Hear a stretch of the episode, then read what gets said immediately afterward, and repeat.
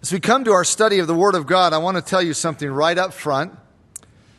The passage that we are going to study is one of the most difficult passages I have ever wrestled with in terms of interpretation. I have gone back and forth for years about this passage, so I'm going to do something that I don't ever remember doing with any other passage, and it is this.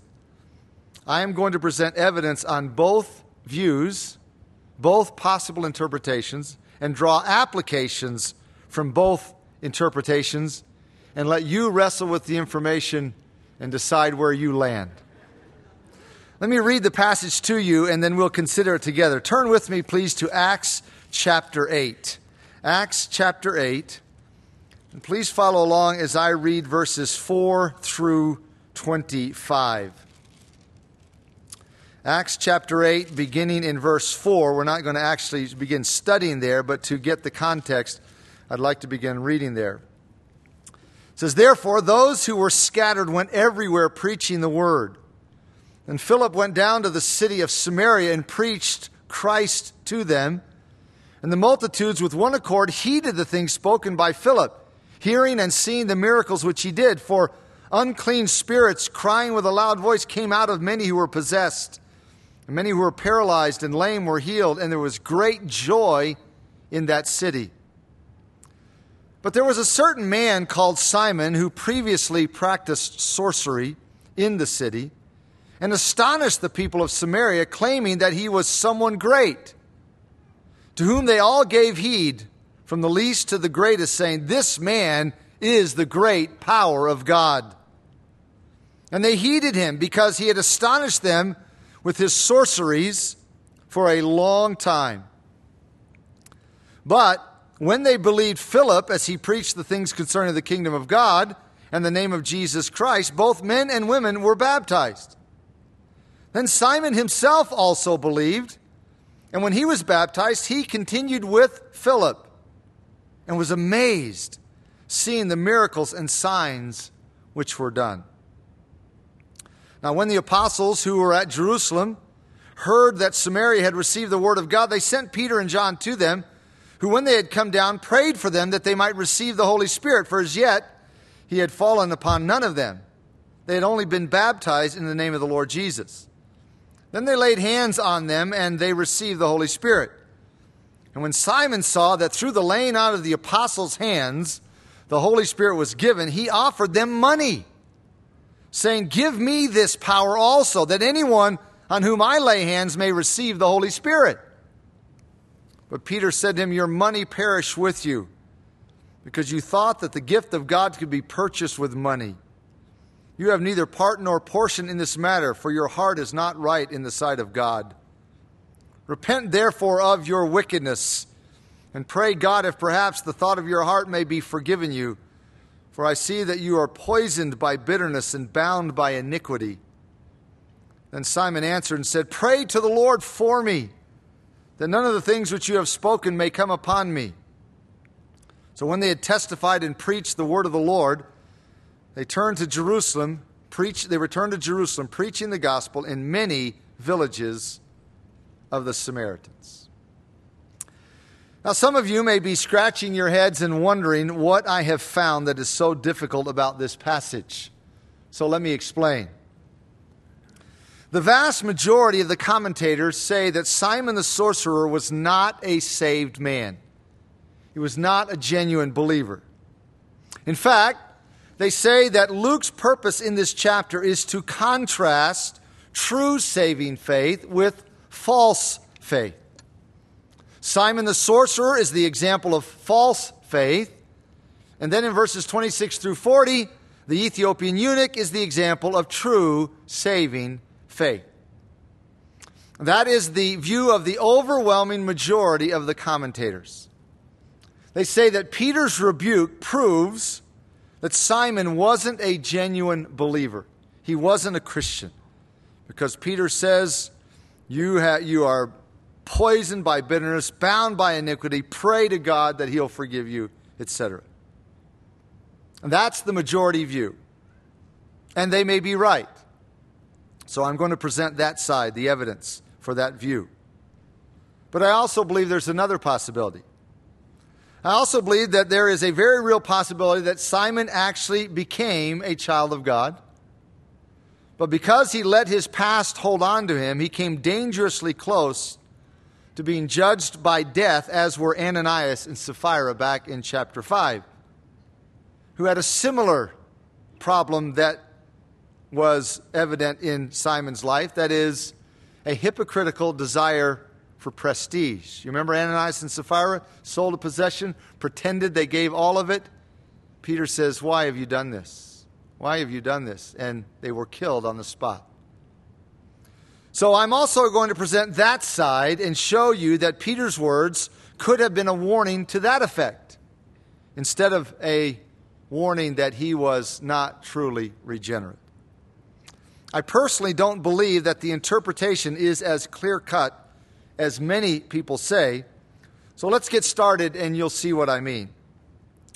In verses 4 through 8, Luke described a great revival that took place in Samaria under the ministry of Philip.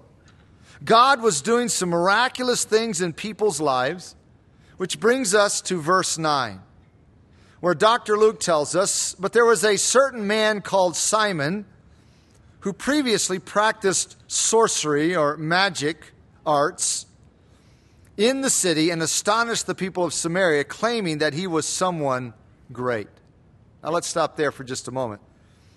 The New King James Version, which is what I'm using to preach out of, begins this verse with the word "but," as if there is a strong contrast that is going to follow. The New American Standard Bible and the NIV are more accurate when they begin the verse with the word "now." Luke is not changing gears and making a strong contrast when he writes verse 9. He is simply continuing his record of what was happening in Samaria.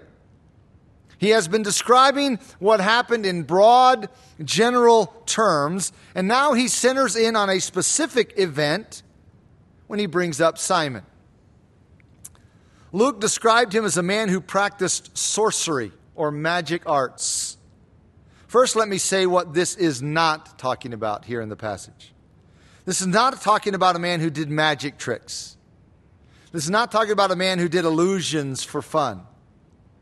That's not the issue. This is describing someone who trafficked in occult practices. That's not to say that he didn't use deception some of the time, tricks, etc., or that everything he did was real. It could have been fake in the sense of trickery. But the point is, this isn't talking about fun illusions. It is talking about demonic magic. Let me pause at this point and offer a serious warning about messing around with things like seances, Ouija boards, astrology, divination, black and white magic, etc. Those practices are serious business because it's not just harmless fun. Demons take opportunity to get a handle in people's lives through those avenues. If you have ever engaged in anything questionable like that, then I would encourage you to confess it to the Lord as wrong, as sin, and ask Him to break any handle in your life that you may have given to Satan, even if inadvertently or unintentionally. This is the kind of thing that Simon engaged in when he practiced magic. He had the ability to exercise control over nature and or people by means of demonic power.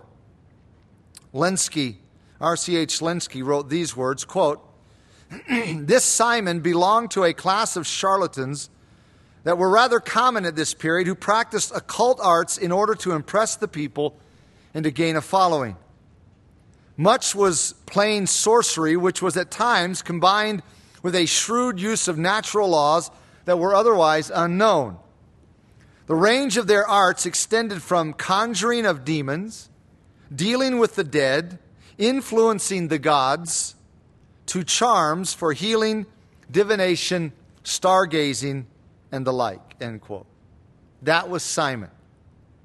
And Dr. Luke says he had a huge following. Verse 10, "To whom they all gave heed, from the least to the greatest, saying, 'This man is the great power of God.'" When I read that, I am reminded that people are so gullible. They will believe anything in the name of God or religion, especially if it is spectacular in some way, especially if it's a show of some kind. The people of Samaria flocked to give heed to Simon. By the way, this still goes on today in religion and Christianity. People in general basically want a show. Unfortunately, that's even true in the church. Many people just want to be entertained or be titillated or somehow excited about something. It's a tragedy, but it's nothing new. It was all the way back here. Verse 11 says, "And they heeded him because he had astonished them with his sorceries for a long time." This is why I said that at least some of Simon's power was real. Dr. Luke tells us these people had witnessed Simon's ability for a long time. This wasn't just a one-time show. Fly by night, come into town, do some tricks, and then leave.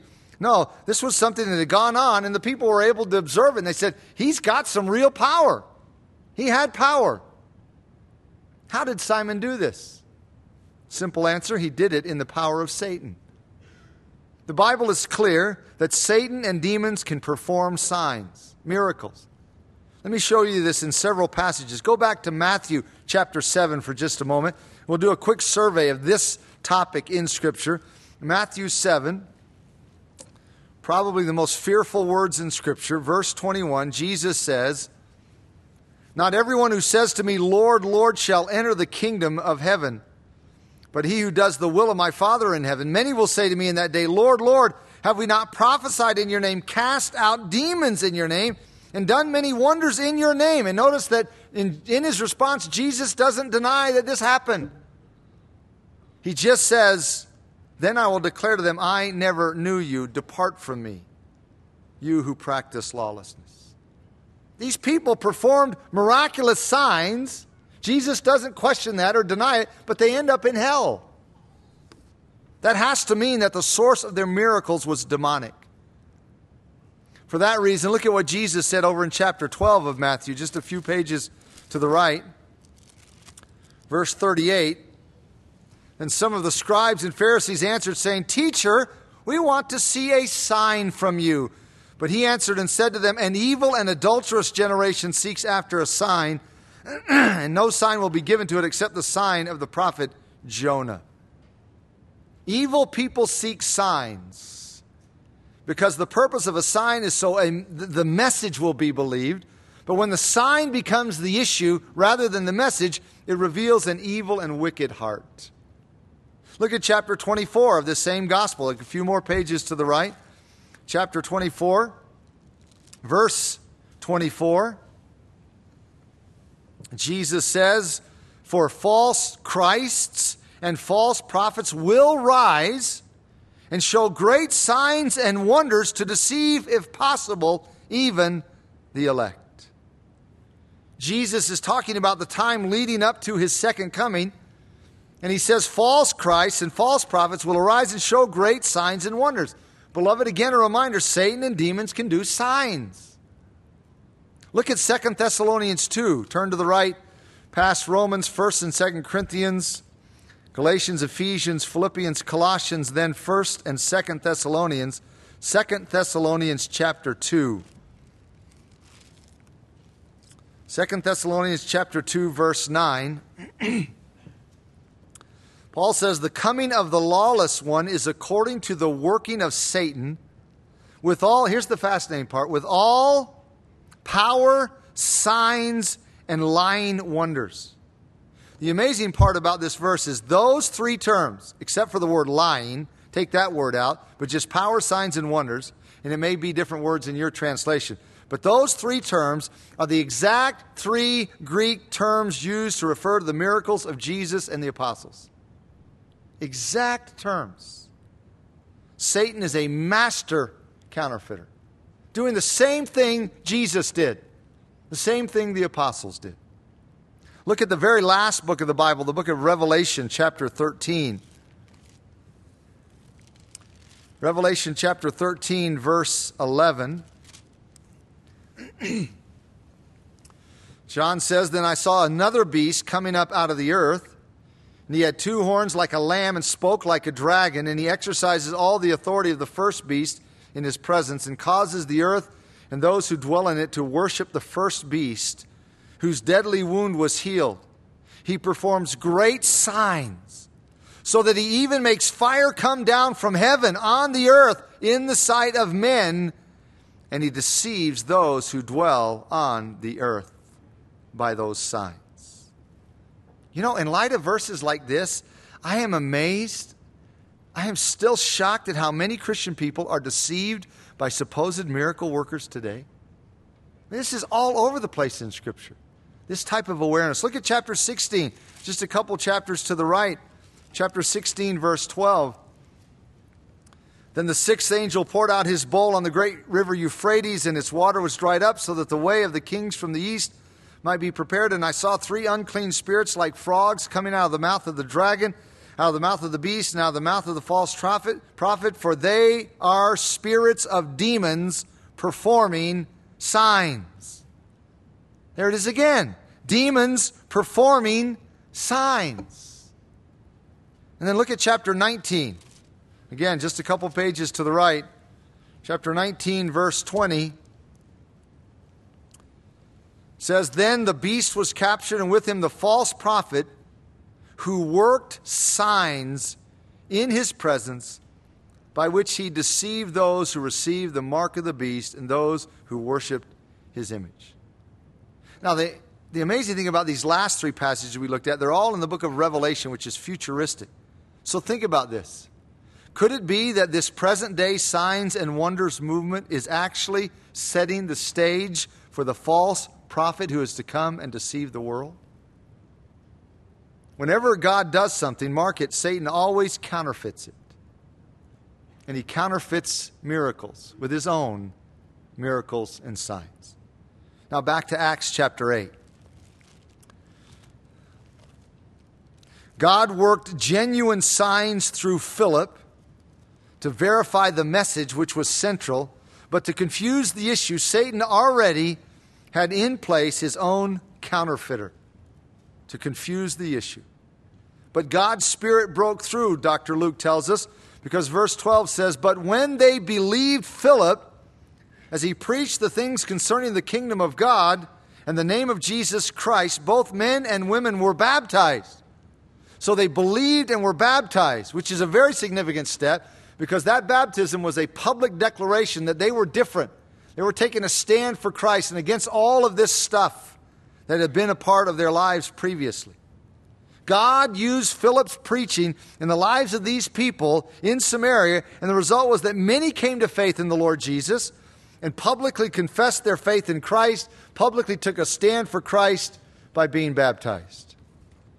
But here's where the passage gets sticky. Look at verse 13. Dr. Luke tells us, "Then Simon himself also believed, and when he was baptized, he continued with Philip." Now stop there for just a moment. Look at this. He believed, he was baptized, and he continued. If you read theologians who wrestle with the issue of genuine salvation, perseverance of the saints, they will often say, well, something like this: the mark of true faith is someone who believes, someone who confesses that, or takes a public stand, in this case baptized, and someone who continues. Not someone who just, flash in the pan, he seems to be genuine, but then he just bails out. No, look, Philip had all three. Believed, was baptized, and continued. And was amazed. Simon himself believed. When he was baptized, he continued with Philip and was amazed, seeing the miracles and signs which were done. Luke uses the exact same words to describe what happened with Simon as he did to describe what happened to those who became Christians in verse 12. And in fact, he even strengthens it, because in verse 12, they believed and were baptized, and he adds, believed and baptized and continued. So the reason the vast majority of commentators believe that Simon wasn't saved, in light of this very compelling evidence that he was saved, The reason the vast majority say he wasn't is because of what Peter says to him later. And as I said, they may be right. Maybe Simon's faith wasn't genuine. It may sound strange to hear me say this, but if Simon's faith wasn't really genuine, then it's sort of a backdoor encouragement to me to know that Philip baptized someone who wasn't really a Christian. The reason I say that is because I've done that in the past, not knowingly, but after the fact, you realize later that someone who makes a profession of faith and is baptized and then they prove that they're not real, you hate to do that, but you can't always be sure. I mean, all you can do is hear people's testimony, their faith in Christ, and if it's genuine and they seem sincere and it seems genuine, it seems like there's been a transformation in their life, you can't say, well, I'm not going to baptize you. I'm going to wait 5 years to see how long you continue. You can't do that. So in the past, I know now, sort of hindsight, there have been people I've baptized that didn't know Christ. And if Simon's faith wasn't genuine, Philip did the same thing. Only God knows the heart. Maybe Simon's faith wasn't genuine.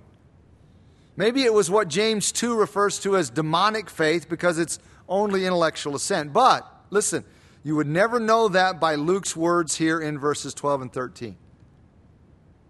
Simon believed and was baptized, and he continued.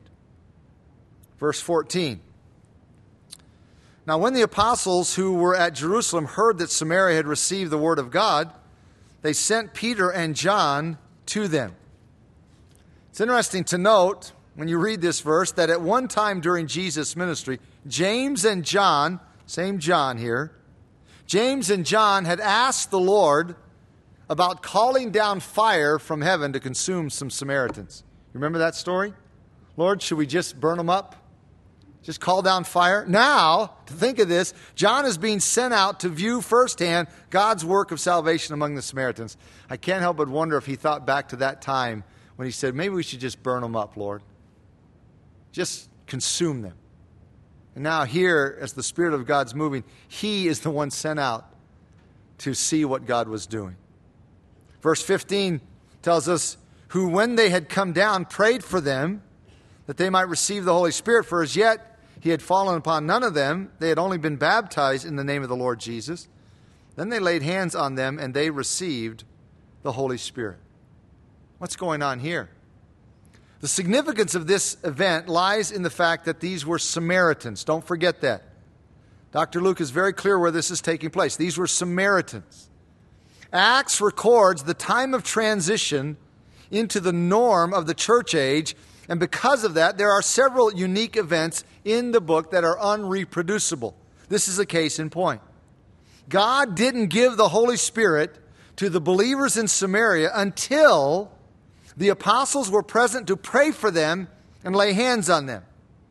However, by contrast, in Acts 2 and Acts 10, the Holy Spirit was received without the laying on of hands. What's the point? Here's the point.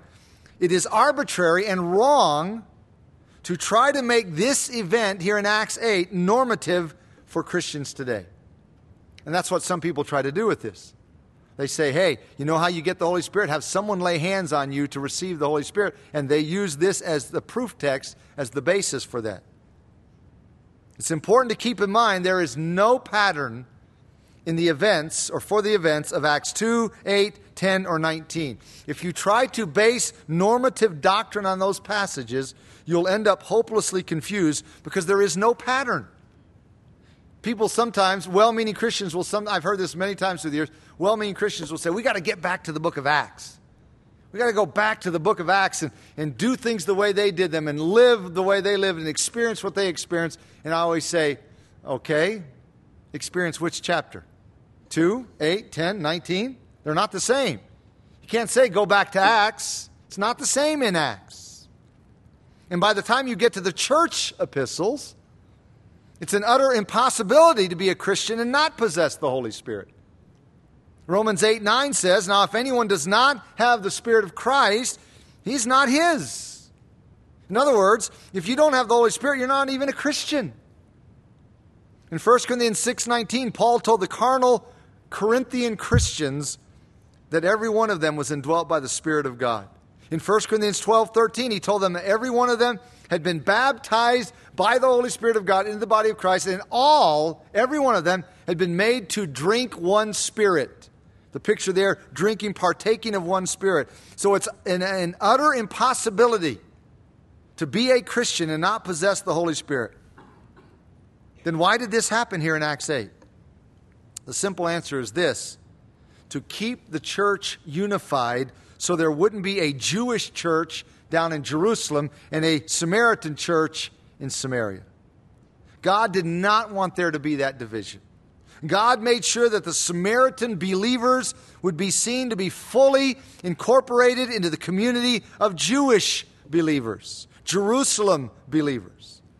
This is confirmed by the way Peter described the conversion of the Gentiles when in Acts 11 he explained that the Holy Spirit fell on the Gentiles, and he uses this phrase, the same way the Spirit came on us in Acts 2. So this isn't a new Pentecost. That's what some Christians would call it. This is not a new Pentecost. This is an extension of the one Pentecost to the Samaritan people so the church would be one. God went to great lengths to make sure the church would be one. That's something very, very important to the Lord, for the church to be one. There's a little side note here. That's why I'm bothered by this idea that's so popular among churches, to have one service for young people where everything is slanted that way, then another service for older people with everything slanted that way. I believe that's a serious mistake. For one thing, that teaches people to be selfish, just demand what you want, and never to learn to appreciate the diversity in the body. But it's tempting to do that because the pressure is often great from the young and the old. But God wants the church to be unified and to learn to work together. So on this occasion, he even, amazingly, held back the Holy Spirit from the Samaritan believers until the apostles were present, so that the Samaritans would see themselves under the authority of the apostles and one with the Jewish believers. The Samaritans didn't receive the Holy Spirit until the apostles laid hands on them and prayed for them. Please notice that only the apostles could do this. Not even Philip, who could do miraculous signs, was able to lay hands on the believers for them to receive the Holy Spirit. This ought to be a strong rebuke to those today who think they can lay hands on people to receive the Holy Spirit. For one thing, as I already mentioned, the Holy Spirit is given to us at conversion. But secondly, even when that wasn't the case, in these exceptions, as in the transitional time in Acts, only the apostles could lay hands on believers for them to receive the Spirit. So Dr. Luke tells us in verse 18 that when Simon saw that through the laying on of the apostles' hands the Holy Spirit was given, he offered them money, saying, "Give me this power also, that anyone on whom I lay hands may receive the Holy Spirit." Because Simon could see that the Holy Spirit was given, how can you see that? Because he could see, I personally believe there was a physical manifestation similar to what happened on the day of Pentecost in Acts 2, which would further keep the church unified rather than, well, we had this experience, you didn't have it. No, they all had the same experience because it's all one body. And when Simon saw that, he wanted that ability to do what the apostles were able to do. He offered them money in verse 20, but Peter said to him, "Your money perish with you, because you thought that the gift of God could be purchased with money." Now, what is Peter saying here? This is where we have to be very careful and accurate. It is possible that Peter is saying that Simon was lost, condemned, unregenerate. It's also possible that Peter was warning Simon that what happened to Ananias and Sapphira might happen to him. God might strike him dead. Which of the two is Peter referring to in this verse? I'm not sure there's any way to be dogmatic. Maybe Simon was a true believer who was off base, who still, like Ananias and Sapphira, allowed pride to be so dominant in his heart. It's like, hey, I want that power. I want the prestige that would come from that. Just like Ananias and Sapphira wanted to be patted on the back for selling their property and giving the money, pretending they gave it all. And that pride and hypocrisy cost them their lives. So maybe he was a true believer, or maybe he wasn't a Christian. By the way, this is one of the things that makes ministry so difficult. It's not what Satan does in the world that makes things difficult, not usually. It's what he does in the church. He plants tares among the wheat. Do you remember the parable Jesus told? Back up to Matthew 13 for just a moment. A reminder of this parable that Jesus taught with this spiritual lesson or this principle. Matthew 13, verse 24. Another parable he put forth to them, saying, "The kingdom of heaven is like a man who sowed good seed in his field, but while men slept, his enemy came and sowed tares among the wheat and went his way. But when the grain had sprouted and produced a crop, then the tares also appeared. So the servants of the owner came and said to him, 'Sir, did you not sow good seed in your field? How then does it have tares?' He said to them, 'An enemy has done this.' The servants said to them, 'Do you want us to then go and gather them up?' But he said, 'No, lest while you gather up the tares, you also uproot the wheat with them. Let both grow together until the harvest. And at the time of harvest, I will say to the reapers, first gather together the tares and bind them in bundles to burn them, but gather the wheat into my barns.'" Amazing illustration Jesus gives there, because for a long time in the growing process, it is almost impossible to tell the difference between wheat and tares. The same thing is true in the spiritual realm. Sometimes there are unbelievers who look so genuine, look so real. For example, if you had been living back in Jesus' day, there's absolutely no way you would have known that Judas Iscariot wasn't a true believer. You would have never known that. The disciples never even suspected that Judas was an unbeliever. So we shouldn't be surprised when this happens today. There's no doubt in my mind, right here in our own church, there are undoubtedly wheat and tares, true and false. And eventually the Lord will sort it all out. We can't. Now back to Acts chapter 8. Peter continues his rebuke in verse 21. He says, "You have neither part nor portion in this matter, for your heart is not right in the sight of God." Now again, you need to be very careful. Don't just paint with a broad brush here. What is Peter saying? You have neither part nor portion in this matter. What matter? I believe this is a reference to the ability to lay hands on others to receive the Holy Spirit, whereas most take it as a reference to salvation. You have no part in this salvation. Well, it's possible that's what he was saying. But what had Simon just asked? What he requested? Give me this power. He offered them money and said, give me this power. And Peter said, you don't have any part in this matter. In other words, what Simon was wanting to buy was not salvation. He was wanting to buy the power to be able to lay hands on people so they would receive the Spirit. That's what I believe Peter is referring to when he says, you have no part in this matter. He was referring to the authority to impart the gift of the Holy Spirit. Peter told Simon he had no part nor portion in that matter because God had only granted that ability to the apostles. Another strong warning that is to those today who think they can transfer the Holy Spirit to others by laying on hands. Another little side note here. I would encourage you not to ever allow anyone to lay hands on you, to pray for you, if their purpose is to transfer something to you. Laying on of hands for symbolic reasons to demonstrate support is one thing. Laying on of hands to symbolize commissioning is one thing. But laying on of hands to transfer something is dangerous business. You never know what you're going to get. I'll never forget, years ago in a class I took as a student at Moody Bible Institute, my professor, Dr. C. Fred Dickinson, played a taped interview that he did with a gal who was demonized. I heard the demon speak through this gal. It was an eerie class, just sitting there listening to this demon speaking. And Dr. Dickinson, and I'm not throwing a blanket over everything and saying all this is right. I'm just telling the story for the sake of the illustration of the point. Dr. Dickinson asked the demon when he had entered this gal And the demon said it was when she had some people lay hands on her to pray that she would receive the gift of tongues. That's what the demon said. She did receive something on that occasion, but it wasn't what she expected to receive. So don't let people lay hands on you to pray for you if they're saying, I'll transfer something. I'll give you. You don't know what they have. You may not want what they have. Simon's heart wasn't right because he wanted power and prestige. Now that may indicate that he wasn't a true believer, or it may be that he was a believer who needed to deal with this in his heart. We dare not assume that if you're a believer, you never struggle with pride. You never struggle with a desire for power or prestige.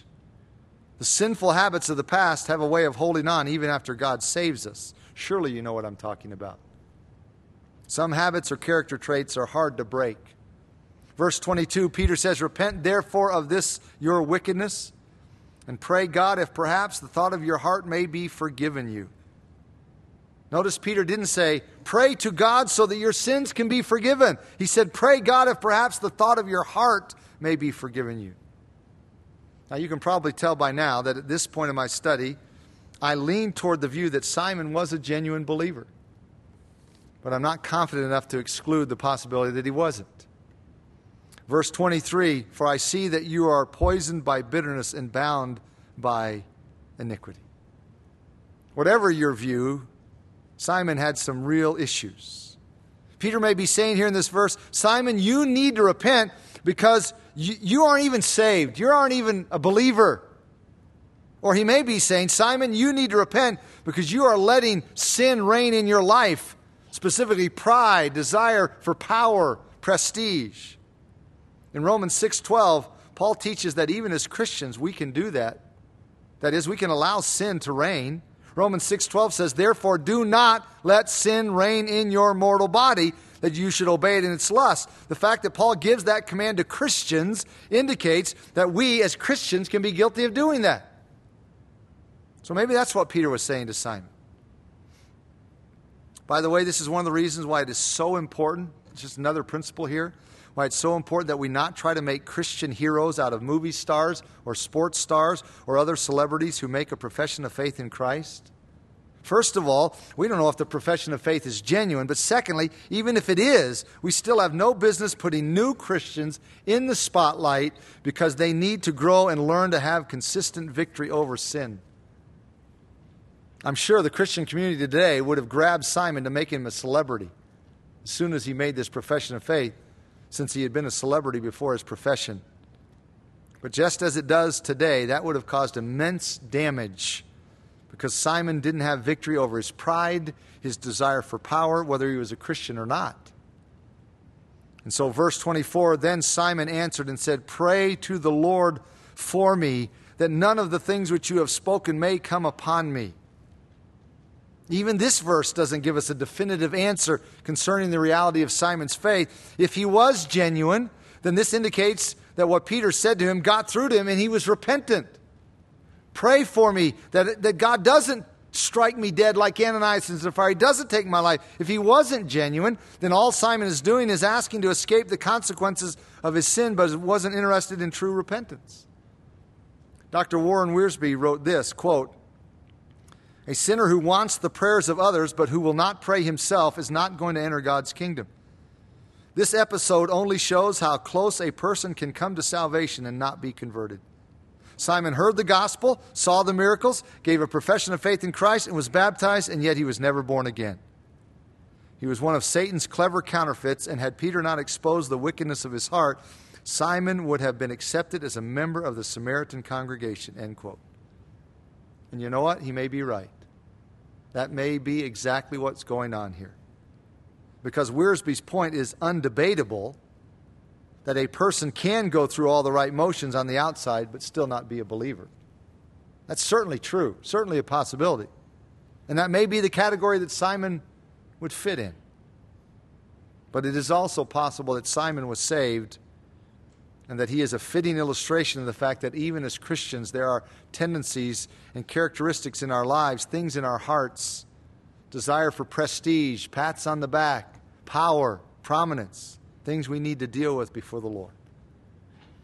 The easiest verse to interpret in this section is the closing one, verse 25. It says, "So when they had testified and preached the word of the Lord, they returned to Jerusalem, preaching the gospel in many villages of the Samaritans." Since it was obvious God was moving among the Samaritans, as Peter and John returned to Jerusalem, they took the time to preach the word in many of the villages in Samaria. In one sense, don't read that too quickly, this is remarkable for these Jewish apostles, the apostles, to be doing this, because I'm sure at this point they still didn't completely understand that the Lord was doing a new thing by building his church, which would be made up of people from all tribes, kindred, nations, and people. But the word spread in Samaria, and this was a major turning point in the spread of the gospel beyond the boundaries of the Jewish people. So what can we take with us from this passage? Hopefully you've seen there's an application for every one of us in this room. Let me mention just a couple as we close. Number one, if you are not a Christian, then I warn you that you can go through all the right motions on the outside and still not be saved. God knows your heart. God knows if you're just pretending. God knows if you're not real, if you're not genuine. That's one application. For those of us who do know the Lord, we need to remember that there are tendencies and characteristics in our lives, in our hearts, that we need to deal with before the Lord. We dare not assume that just because we belong to Christ, that makes everything right in our hearts, that there are no issues that we have to address. It's a warped view of salvation. It's almost a perfectionism. God saves you, makes you perfect, no heart issues. Well, if that were the case, he'd just take us to heaven. What about sanctification? Issues in the heart that have to be dealt with. The Christian life is an ongoing struggle against the world, the devil, and even our own flesh. We dare never forget that and become blinded to what we need to deal with in our hearts before the Lord. We all have things. My sinful bents are different than yours, but we all have them. And by God's grace, we dare not ignore them. Let's address them. Even now as I lead us in prayer. Let's close with prayer. Father, this is a perplexing passage. Perplexing because even if we had been alive then and been there, we can't see the heart, just like Jesus reminded us in the parable of the wheat and tares. Some look so genuine and they're not genuine, and others, it's just difficult to tell sometimes. And Simon certainly is a perplexing character. Whether or not he really knew you, eternity will show. But thank you for the lessons, the principles that we can draw from this passage regarding salvation, regarding heart issues that we need to address in our own lives, regarding ministry. So much for us in this perplexing passage. May we mine it and really draw out of it its marvelous truths to sharpen us as your servants, to live for your honor and glory, as we pray in Jesus' name. Amen.